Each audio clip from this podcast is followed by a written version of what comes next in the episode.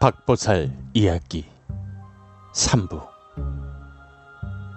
오늘의 주제는 박보살의 만행이고 오늘의 목적은 박보살의 이미지 실추야. 님들이 나보다 박보살을 더 좋아라들 해주시니까 박보살 뒷담화 좀 해야겠어.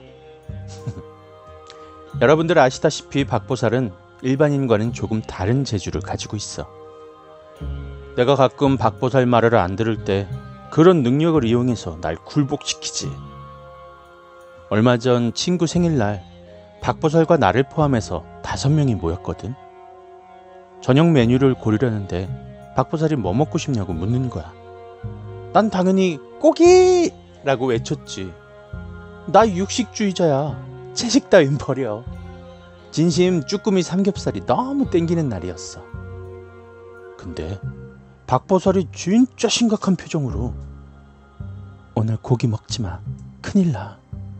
이러는 거야. 나 박보살 말에 좀 잘 쫄거든. 굴욕적이지만 박보살의 포스는 대투도 박. 그래서 응? 어 그럼 뭐? 순한 양이 돼서 물었어. 회 먹으러 가자. 오늘은 회 먹는 게 낫지 싶다. 뭔가 신빙성 있어 보이는 박보살의 말투.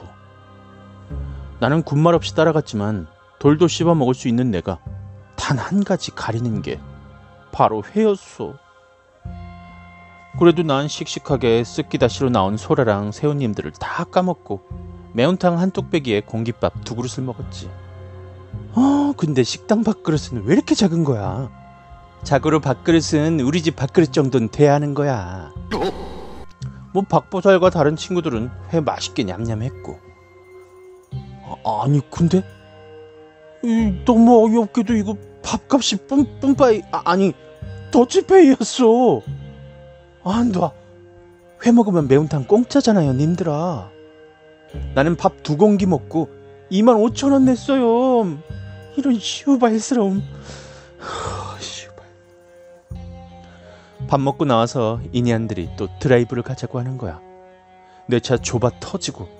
그래도 생일인 친구 때문에 금오산을 갔어. 거기 파전이 완전 짱이거든.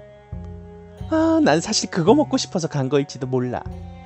에휴, 밥 두 공기 비우고 디저트로 파전이라니. 금오살에 가는 길에 내가 박보살한테 물었어. 어, 근데 박보살, 근데 오늘은 왜 고기 먹으면 안 돼?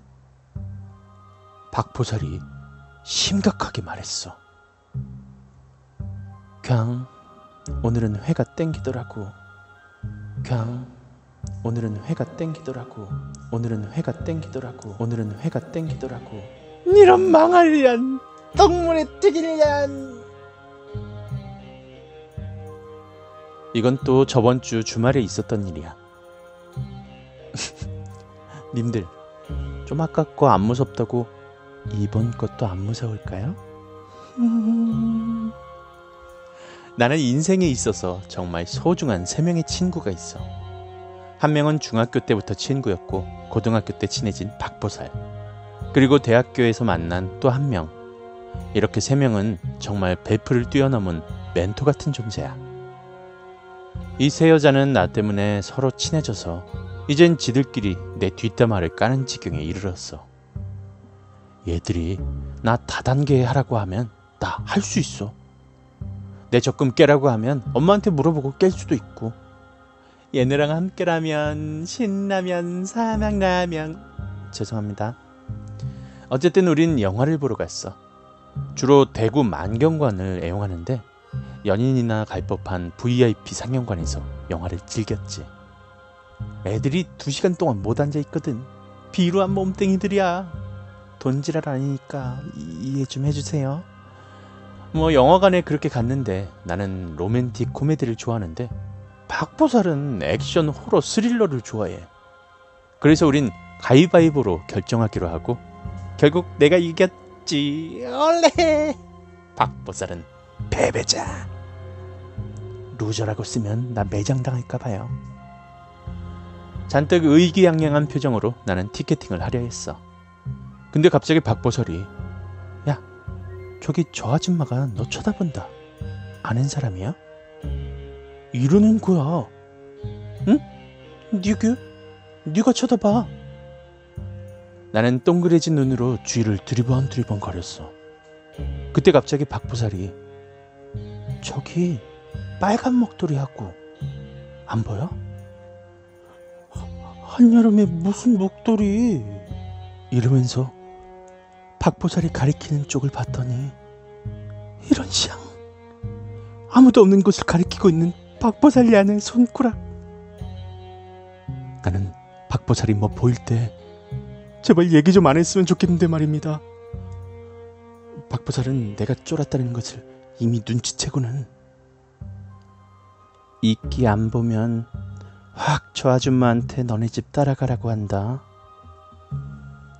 그래 이년아 네 쳐보고 싶은 거 쳐보세요. 영화를 다 보고 나와서 다른 친구들이 물었어. 아까 그 아줌마 보인 거 구례 친구 맞지? 미친 여자야. 그랬더니 박보살이 하는 말이 앞에 팝콘 사던 네가 이쁘다고 했던 여자애 따라다니던데. 아, 우리는 어디 가면 멋있는 남자를 찾는 게 아니라 예쁜 여자를 찾거든. 야야야, 저 여자 예쁘다, 샹. 뭐 이런 스타일. 전형적인 열폭 오크녀들이야. 예쁜 여자들을 미워하진 않아요. 단지 우리들의 유전자를 저주하는 거지. 뭐? 진짜야? 어, 거짓말! 이라고 말은 했지만 이미 내 동공은 확대되고 내 콧구멍은 주체할 수 없을 만큼 벌렁벌렁거렸어. 인연이 눈에 뭐 보인다고 할 때마다 난 통통한 암탉녀가 돼버리거든. 내 알 돋는다는 말을 진짜 실감했어. 박보살이 그런 걸로 거짓말 안 해, 비응신아. 진짜 맞아. 이러고 있는 사이에 기다리던 엘리베이터가 와서 탔어. 그런데 이 무슨 운명의 장난이란 말인가? 내가 예쁘다고 했던 팝콘을 사고 있던 빨간 목도리의 영가가 따라다닌다는 여자애가 엘리베이터에 같이 탄 거야. 그, 그, 그럼 이 엘리베이터 안에 그 빨간 목도리 그것보다 더 무서웠던 건 아마 우리가 같은 영화를 본 것 같은데 그럼 영화관 안에도 있었다는 말인가? 애써 아무렇지 않은 척하고 있었지만 박보사를 제외한 우리 셋의 영혼은 이미 우리의 것이 아니었어. 그런데 눈치 없는 박보살이 하는 말이 야 저기 있네 저기 우리 셋은 어? 음, 뭐라고? 뭐라고 뭐라고 아 뭐, 뭐, 뭐라고 뭐라고 뭐라고 이러면서 못 들은 척하기 시작했어. 이년아 저기 보라고 저기 지금 나 보면서 웃고 있잖아. 빨간 목도리 영가가 자기를 보고 웃었다고 대놓고 말하는 박보살이었어. 나는 박보살이 가리키는 쪽을 볼 수가 없었어. 왠지 뭔가 좀 찌릴 것 같았거든. 그런데 차라리 박보살이 가리키는 쪽을 보는 게 나을 뻔한 상황이 연출됐어. 지금부터 내가 하는 말은 100%의 진실이란 걸 알아주면 좋겠어. 그 예쁜 여자애가 친구한테 나 영화 티켓 모으니까 아까 우리 영화표 줘 이러는 거야. 아 근데 나는 이런 사람들 신기하더라. 영화 티켓을 어떻게 모아? 나는 주차 확인만 하고 그냥 버리는데. 뭐 친구가 영화 티켓을 건네주고 예쁜 여자애가 그걸 받아서 지갑에 넣는 순간 그 지갑을 쳐다본 내 눈을 정말 뽑아버리고 싶었어. 예쁜 여자의 지갑 안엔 어떤 아줌마와 그 예쁜이가 찍은 사진이 있었는데 예쁜이의 엄마인 듯한 아줌마의 목에 빨간 목도리가 둘러져 있었어. 어, 슈발. 나는 내려야 한다. 나는 내려야 한다. 후덜덜덜덜덜. 엄마가 가르쳐준 광명진언을 외워야 한다. 나는 외워야 한다. 엄마 뭐가 바이로처럼 마음으로 만에 받으마 집을 앞으로 말을 타야 뭐가 바이로처럼 마음으로 많이 받으마 집을 앞으로 말을 타야 음 마모가봐 이렇잖아 마무들아 많이 받으마 제발 아프라 빠랄다야 음. 아 여기서 잠깐. 음 방금 제가 한 게 광명 진언이고요. 마음을 가다듬으실 때나 가위에 눌렸을 때 그리고 평상시에도 습관처럼 외우시는 게 좋대요. 소리내서 읽으시는 게 제일 좋고요. 마지막에 흠을 숨을 내뱉듯이 하셔야 된대요 음 아모가 바이로차나 마하무드라 마니 파드마 츠바라 프라바를타야 흠. 이 문장을 세 번 하시면 돼요. 스님이 그러셨어요. 그리고 나쁜 꿈을 꾸셨을 땐 지장보살을 찾으라고 하셨어요. 지장보살, 지장보살, 지장보살. 무한 반복이요. 아, 참고로, 님들아, 나는 수능 치기 직전에 광명진원 계속 계속 중얼거렸는데 수능 개망했어요. 역시 노력하지 않는 자에겐 기적이 일어나지 않았어요. 아무튼 몇 시간 같은 몇 초가 흐르고 우린 2층 주차장에 내렸어. 내리자마자 박보사를 제외한 우리 셋은 깍깍 소리를 지르면서 어깨를 뚝뚝 털었어. 겁 많은 우리는 박보살한테 아까 그 아줌마 혹시 내 뒤에 있냐고 어디 갔냐고 막 묻고 난리도 아니었는데 아까 내릴 때 돌아보니까 그 여자의 등에 엎여 있더라. 사고로 돌아가신 것 같은데 딸이 걱정돼서 왔나 봐. 라고 태연하게 말하시는 박보살님. 아마 내가 그 여자의 지갑 속 사진을 못 봤다면 이것도 그냥 박보살의 만행으로 기억될 뻔한 이야기였을 거야. 오늘의 마지막 에피. 박보살은 자기가 하지 말라고 하는 행동을 하면 굉장히 싫어해. 마치 엽기적인 그녀에서 지연 언니처럼 내가 커피를 마시겠다고 하면 오렌지 주스를 마시라고 하는 여자야. 진심 짱나. 나는 다른 건 다 관대한데 먹는 거엔 좀 예민하거든. 좀 예전 일인데 박보살과 내가 고등학교 동창집에 놀러를 갔어. 그 친구 어머니가 반찬을 정말로 예술로 하시거든. 아, 미친 맛이야.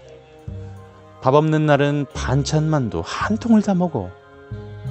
우리 엄마가 너무 미안하고 민망해서 쌀하고 반찬 재료를 사다 드린 적도 있다니까. 근데 내가 이상하게 그 집에서 뭘 먹으면 잘 체하는 거야. 과식이나 뭐 급하게 먹어서 그런가 보다 생각했지. 아무튼 그날 박보살은 친구랑 맞고를 치고 1.5백에 개평 없이 여러분들 신고하셈. 나는 또 냉장고를 기웃기웃 뒤적뒤적. 아 드디어 찾았어. 내 사랑 뱅어포 무침. 뜨거운 밥 위에 뱅어포 무침을 한 젓가락 딱 올려서 냠냠 아, 하려고 했는데 언제 왔는지 박보살이 내 손을 탁 치는 거야. 먹지 마라. 뱅어포 무침을 놓칠 수 없는 나는 어, 왜 I'm hungry 라고 팔자에도 없는 애교를 부렸지만 너무나도 단호한 박보살 때문에 숟가락을 놓을 수밖에 없었어. 대신에 박보살이 나가서 해물찜을 사주기로 약속했어. 그렇게 놀다가 집주인 친구는 엄마 가게에 간다고 하고 빠빠이 하고 박보살과 나는 해물집 집으로 고고고 가는 길에 박보살이 나한테 그러는 거야. 아 미친년. 그런 집에서 밥 처먹고 돌아다니니까 체하지. 어, 나는 너무 어리둥절해서 왜? 왜 왜 왜 왜 그 집이 왜? 하면서 물었어. 박보살이 그러는데 그 친구 집의 영가가 정말 득실득실 거린다는 거야.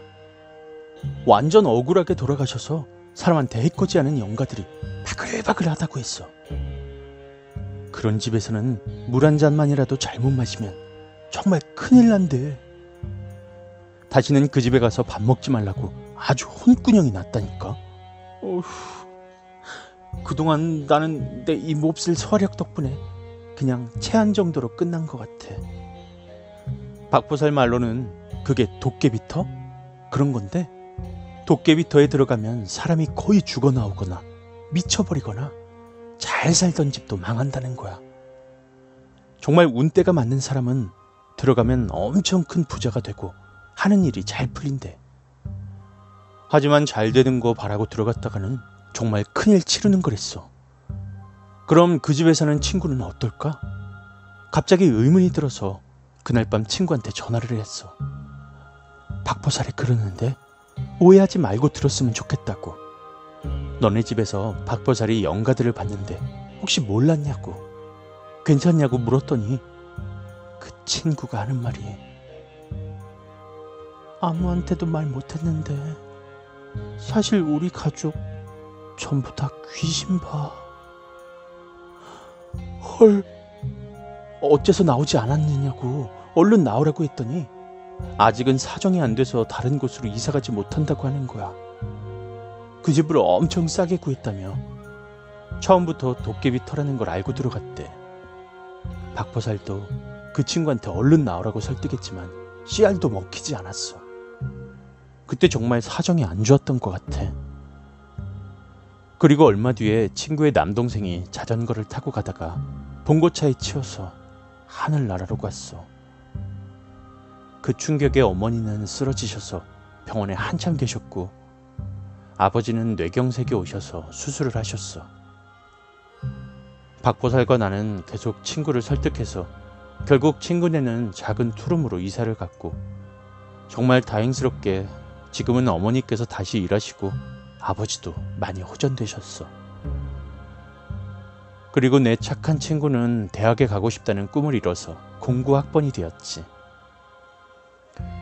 지금도 만나면 내 친구는 한 번씩 그때 이야기를 해. 그때 박보살이 처음 집에 왔던 날 그 집에서 나오라고 했을 때 말을 듣고 나왔더라면 동생이 아직 살아있지 않았을까 하는 생각을 한다고. 아마도 동생은 좋은 곳으로 갔겠죠? 제 친구가 더 이상 죄책감을 갖지 않고 더 크고 단단하게 그리고 씩씩하게 살아갔으면 좋겠어요.